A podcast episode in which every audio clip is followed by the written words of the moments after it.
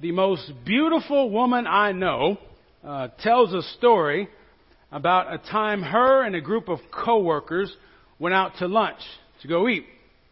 And it's just like any other time coworkers go out to eat. Gloria says they were all sitting around.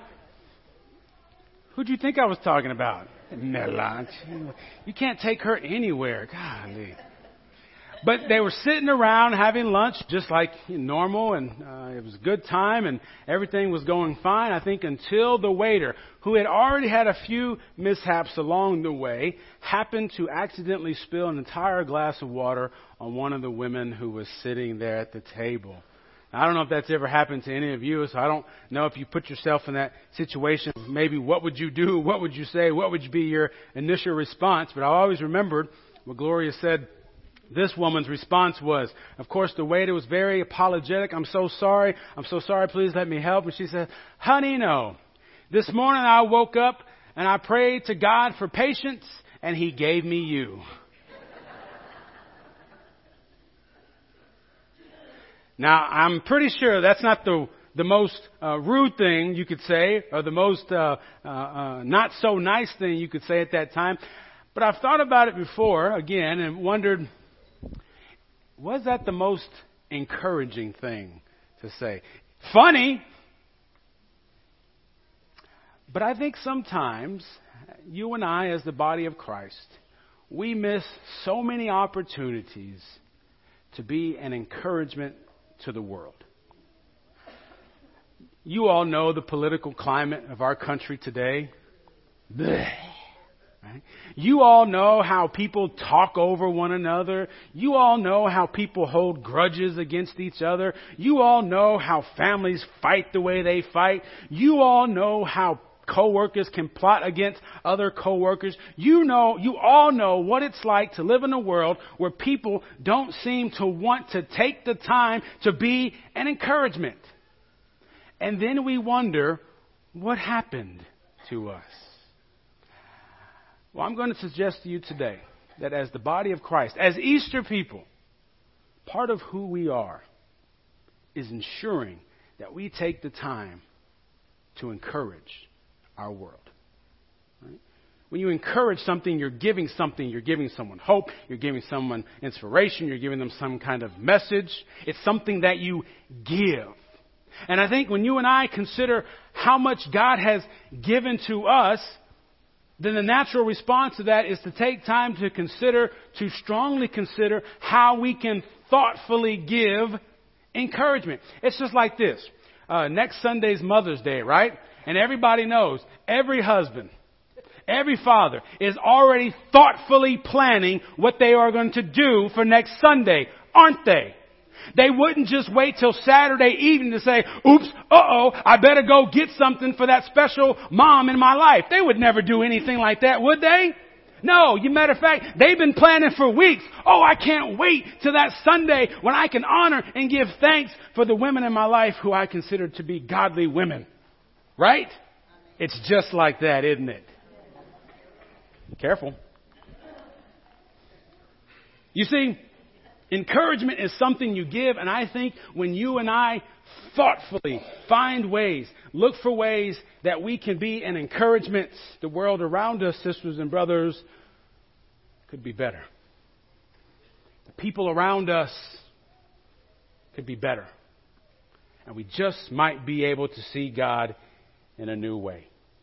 You know the apostle Paul, he's been out doing apostle Paul kinds of things. An apostle is someone who is sent out, right? I think we've talked about that. As, as, disciples, we believe, we follow, but the apostles have been given a particular call, and that call is to be sent out into the world to preach the gospel. So the apostle Paul is out, he's been out, and he has been teaching, and he receives a vision that there is a, there's a people in a particular place crying out to him and to his ministry team. And in this vision, he hears the people say, Come and help us. Don't you know that even today, all these years later, the world still has that same prayer help us. That's why God gave the world the church. We were supposed to be a help to the world. Because in and of itself, Scripture tells us the world doesn't know what it's doing. The world doesn't know about God. The world doesn't know what pure divine love looks like. And so the church is God's gift to that world to show them. So Paul has this vision and he hears these people, come and help us, please. And so Paul and his team, they, they make their way and as they go, they look for a, a place to pray. They see a group of women and they begin to, uh, to teach them. Why? Because they're Easter people. Easter people can't help it. They have to teach and they have to reach out. It's all there, sisters and brothers. And as they're teaching, they meet a particular woman named Lydia. And you and I, we don't know a whole lot about Lydia. We've made some assumptions about her. She is some kind of dealer in purple cloth, which may uh, suggest to us that she may have some kind of uh, uh, prosperity. She may be uh, a woman of good fortune. Uh, she may or may not be married anymore. She, she may have uh, an incredible amount of wealth. But other than that, we don't know too much about who she was when Paul met her. But there by the water.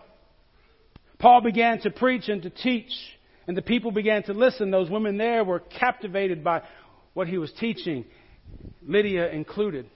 So much so that Luke tells us that Lydia and her entire household are baptized.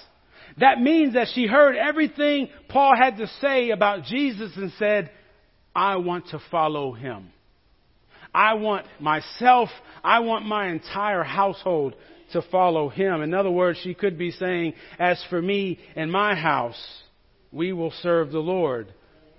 Similar to something you and I have said probably many times. So Lydia listens to Paul.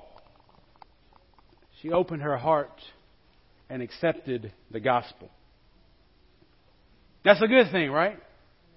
Yeah. We consider Lydia, all these years later, to be the first convert in what we call Europe. That she was the first person to come to faith in Jesus Christ in this, in this place, in this part of the world. But if you look at these few lines about her here in this story, it's obvious she doesn't know that. It's obvious she doesn't have any idea that all these years later, the church, many people in the church have found in her example and her witness to be faithful, have found something worth um, um, mirroring their life after. Lydia is a saint in the church. She has been for a long time. People have seen her response.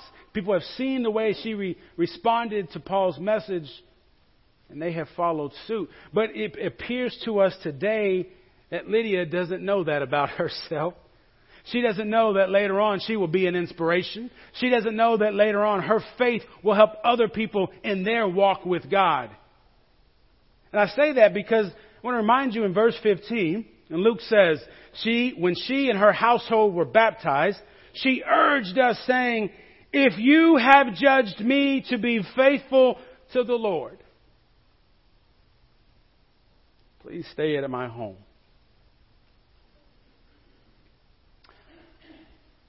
And I guess that's key.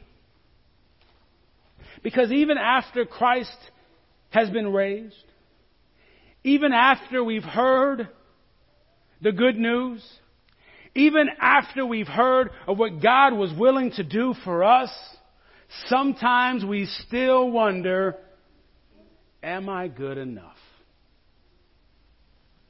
Essentially, that's what Lydia was asking Paul. If you have found me to be faithful in what I'm doing so far, if you found me to be good enough, Paul, would you and your friends stay with me. Even some of us who have been going to church all of our lives still wrestle with our worth. Am I good enough? Let me tell you the answer to that, sisters and brothers. No, you are not. None of us are. None of us are worth what God was doing.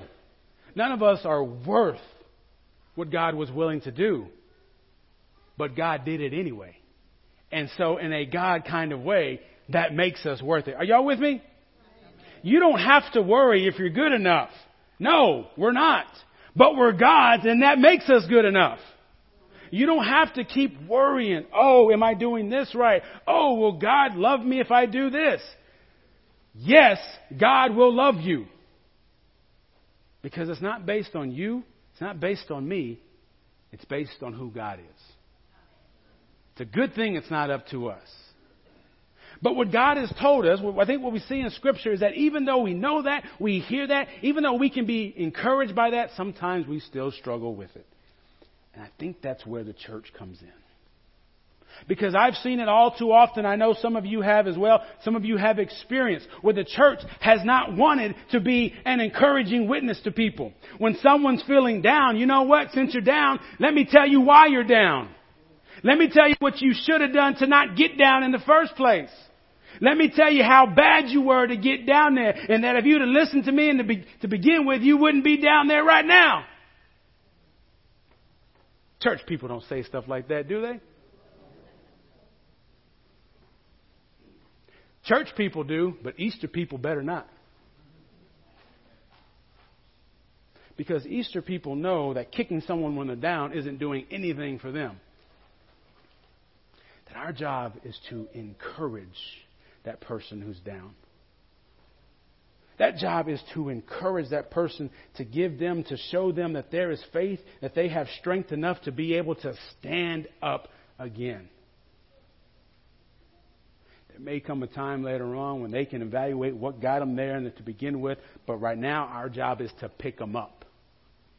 You remember that story of the Good Samaritan, right? Where the, the man's on the side of the road, he gets beat by robbers or whatever, and there's one person that says, I ain't going over there. Another person says, I ain't going over there. Third person comes on, the, the Samaritan, the person who's supposed to be oh so unholy and oh so unrighteous. He goes to the man and he puts him on his donkey. He takes him to the hotel. He makes sure he has everything he needs. He pays for everything he needs and says, when I come back, I'll pay for everything else that's had to happen since I was gone.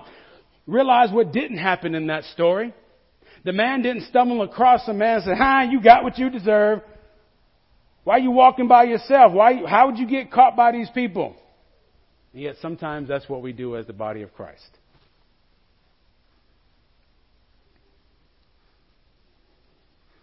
We are to encourage the world, not to beat it up. The world's good enough at beating itself up. It doesn't need us to help. Y'all with me? Some of you uh, recognize the name Scott Kelly. Scott Kelly is an American astronaut who recently came home from his year long stay in space. He is the American with the, uh, who's been in space the most time uh, during uh, one visit. And since his return home to earth, he's, he's been having, he goes through it, probably another year long battery of tests where they try to figure out what the effects on the human body and on the human uh, psyche and mind are when they're in space that long. And you, you should go Google it, you should read it and see about some of the things that they're finding out. And one thing that just stuck out to me uh, so much is that in his time in space, in the year that he was gone, when he got back, he grew two inches. You heard that? He came back two inches taller than he was when he first left. And what we're finding out is what happens is when they were, he was in Earth, there was no gravity. And so his back was able to kind of, because for all that time that he had been on Earth, you know what gravity does? It pulls you down. Right? And when he got a chance to get out of the grips of gravity, when he had a chance to get out of the chains of gravity, he was able to stand up just a little bit taller. Oh, some of you know where I'm going with that, don't you? Ha ha. That'll almost preach itself. Almost. And I think that's what it is, sisters and brothers, that we have to see that the people around us, the people in our lives, we don't know what's weighing them down. We don't know what's pulling them down. It may be something that they've been dealing with for years and for years. It may be something in their family. It may be something in their mind. It may be a health condition. It may be something at work. It doesn't matter what it really is. Something is weighing them down. God didn't tell you, hey, go find out why they're so grumpy. God says go serve them. And while you go serve them, encourage them, build them up. When you encourage them, when you build them up, they just might tell you what's on their mind. They might just be willing to trust you to say, you know what? Why don't you pray for me that God would lift me up? Because that's where this all began. You remember Easter Sunday, I reminded you that it doesn't, scripture didn't say he is risen. It's he has been raised. And as Easter people, we've been raised too. And as Easter people, part of what we can do for a world that is burdened by trouble and fear and greed, dishonesty, so many other things is to not jump on them back and make them go down further, but it's to encourage them. It's to use our words to be a blessing to people. It's to use our presence to surprise people with grace. It's to be the very real presence of God for those people who need it most. We always say, well, you never know what people are going through. But boy, we sure do act like it sometimes. We think we have people figured out. We think we know why people say what they say and why people do what they do. Trust me, sisters and brothers, if you had any idea, idea, you would fall to your knees right now and beg God for forgiveness for the things that you have thought about other people. So quit. And instead, let's be an encouraging presence in the world. Let's be a people who will say, I don't know why you acting the way you are. Whew. But I'm glad you're here. I'm glad you're here. If you're on this planet with me, that means God loves you just as much as He loves me. And that's all I need to know about you right now.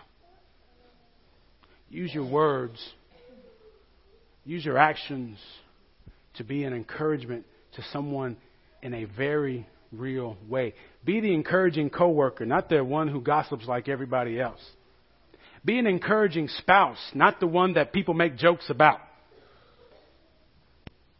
Be an encouraging parent. Be an encouraging church member. Please be an encouraging church member. As Easter people, let's remember that God through the power of the Holy Spirit, has raised Christ, has raised us, and has given us words and faith so that we can go help raise other people too. In Jesus' name. Amen. Yeah, amen.